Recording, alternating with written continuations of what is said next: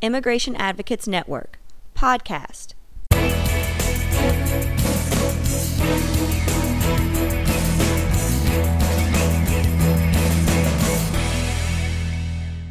Hello, welcome. This is the Immigration Advocate Network podcast series on special issues in naturalization and citizenship.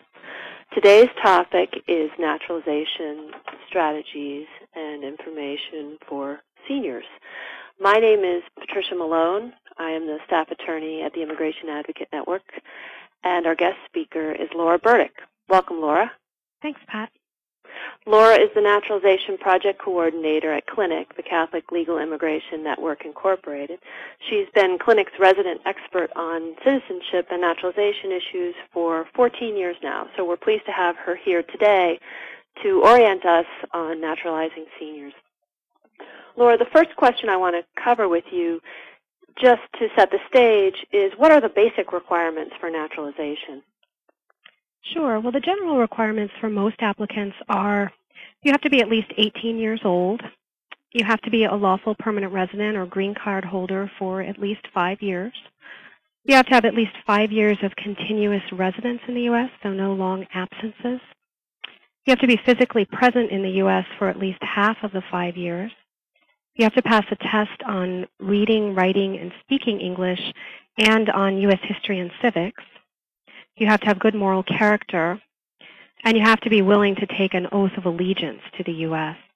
And the requirement that is usually the most challenging for seniors is the citizenship test, particularly the English test. And seniors do have lower pass rates on the citizenship test than other applicants. Mm, so what special rules apply for seniors who seek to naturalize? Well, there's several special rules that are applicable to seniors. Uh, the first are the automatic English exemptions that are based on age and long-term residence. We call these the 50-20 and the 55-15 English exemptions. So if you're 50 or older and you've had your green card for 20 years or more, then you qualify for an automatic English exemption. And that means you don't have to take the English test and you get to take the history and civics test in your own language with an interpreter. And that is an oral test on history and civics, so you don't have to be able to read and write in your native language if you qualify for that exemption. And then if you're 55 or older and you've had your green card for 15 years or more, again, you qualify for that automatic English exemption and you get to take the history and civics test in your own language. And then there's also a provision uh, called special consideration that's for applicants who are 65 or older and have had their green card for 20 years or more. Uh, for those applicants, um, not only do they qualify for the automatic English exemption, but they also get to take an easier history and civics test in their own language with an interpreter. It's an easier test because um, it is based on a list of 20 study questions instead of the standard list of 100 study questions. And uh, the questions are the easier questions from that list of 100 that are used for the special consideration test. And what if a senior applicant doesn't qualify for one of the automatic English exemptions? Well, there's several other provisions that may be helpful if they don't qualify for an English exemption.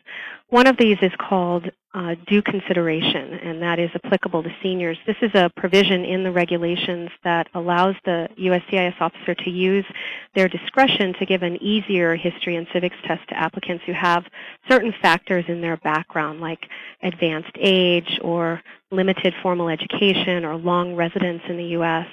or efforts made to study and prepare for the citizenship test. So a senior applicant, just by virtue of their advanced age, could request due consideration on the citizenship test. And due consideration is different than the special consideration that you mentioned previously? Yes, yes. Special consideration again is the automatic, it's part of the automatic English exemption and it means that you get the easier test. But due consideration is really just asking the CIS officer more informally to use their discretion to choose easier questions for you on the citizenship test. It's more informal than special consideration and there's no list of questions that are used for due consideration. How do you make a request for due consideration? Well, we recommend submitting a letter at the interview that explains the applicant's background and the various factors that warrant due consideration. Because often these factors are not something that the CIS officer would be aware of.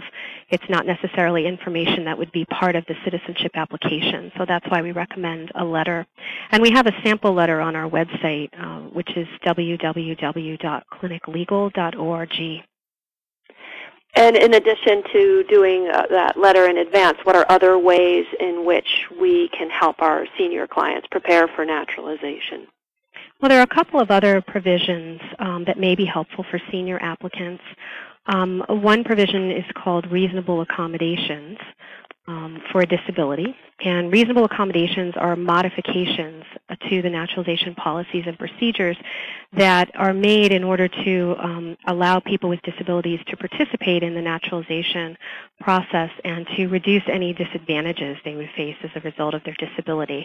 And reasonable accommodations are required to be provided for people with disabilities. It's their right to request uh, reasonable accommodations.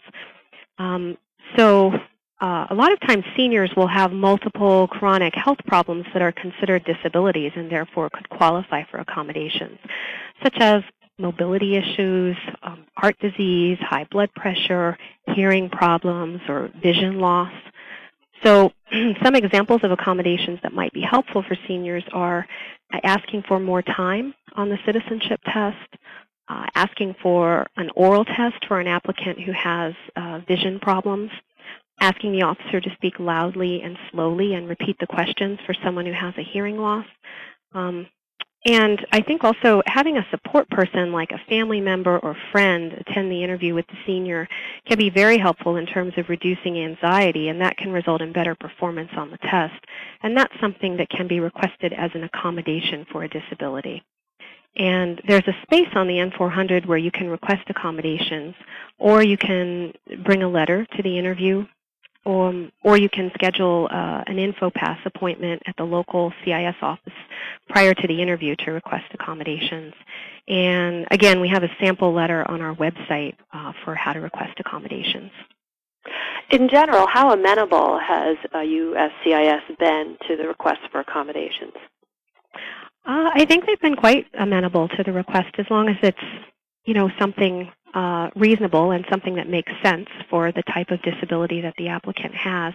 And that's something that I think can be explained in the letter. You want to explain, you know, I have this particular disability. Because of this disability, it's difficult for me to do X, Y, and Z. This is how it affects me. And as a result, I would like to request the following accommodation. So you want to make sure that there's a clear explanation of the type of accommodation that's needed and how it's going to address the person's disability. But um, you know, having said that, I think um, CIS is very um, uh, amenable to providing accommodations, in my experience. And, and, does CIS require any documentation in support of the request for accommodations? There is no documentation that's required for an accommodations request, but CIS does reserve the right to request evidence of a disability if it's something that's not apparent. Um, so, you know, you want to keep that in mind. Generally, no. Um, there's no need to provide any documentation, but um, you may want to bring a doctor's letter um, if it's something that uh, is not very apparent from looking at the applicant. Laura, you mentioned disability waivers for seniors. Can you talk a little bit more about that, please? Sure. This is another provision that may be helpful for senior applicants. And uh, this disability waivers are a waiver of the English and or history civics test that's available for applicants with certain serious disabilities that make them unable to learn the information on the test. And um, again, because a lot of seniors have major chronic health problems, they may qualify for a disability waiver. And most disability waiver applicants are seniors. So, for example, if a senior has brain damage uh, due to a stroke and they're unable to learn the information on the citizenship test, they may be able to get a waiver of the citizenship test. And you would request a disability waiver by filing the Form N648. And the waiver is not automatic, so each request is evaluated on a case-by-case basis. And what's the time frame for adjudication of a disability waiver? Does it the applicant know before attending the interview, or how does he or she find out?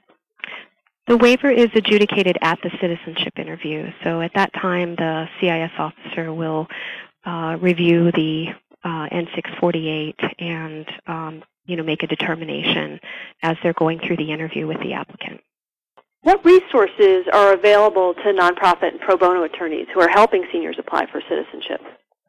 Well, Clinic has a free guide on our website called Strategies for Naturalizing the Most Vulnerable Applicants that was just updated last month. That's in December 2011. And here you can find detailed information about those special provisions that I just described, like the due consideration and the reasonable accommodations. And uh, you can find the guide on our website. It's www.cliniclegal.org under Resources.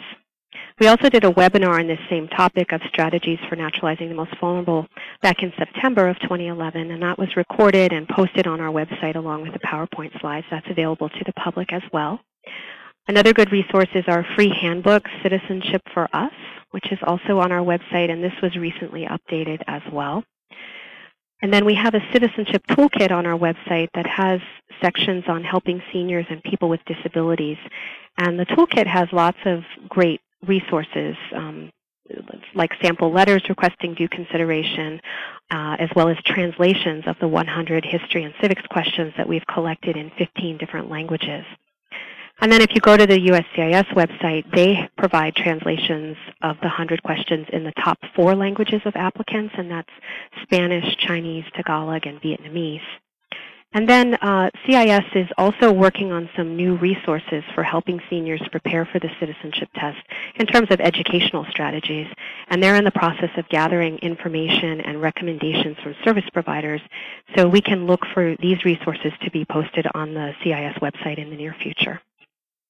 Thank you. I'd like to add to your list the resources that we have here at Immigration Advocates Network if you go to our website, www.immigrationadvocates.org, you will see that we have a library.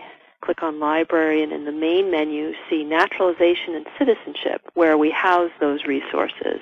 And it includes a file on special naturalization rules. Anything else for today, Laura?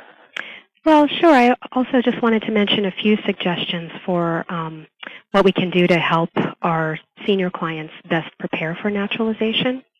Um, so I just wanted to mention, I think um, seniors a lot of times have a lot of anxiety about the citizenship interview and the test, especially if there's a lot at stake in their naturalization.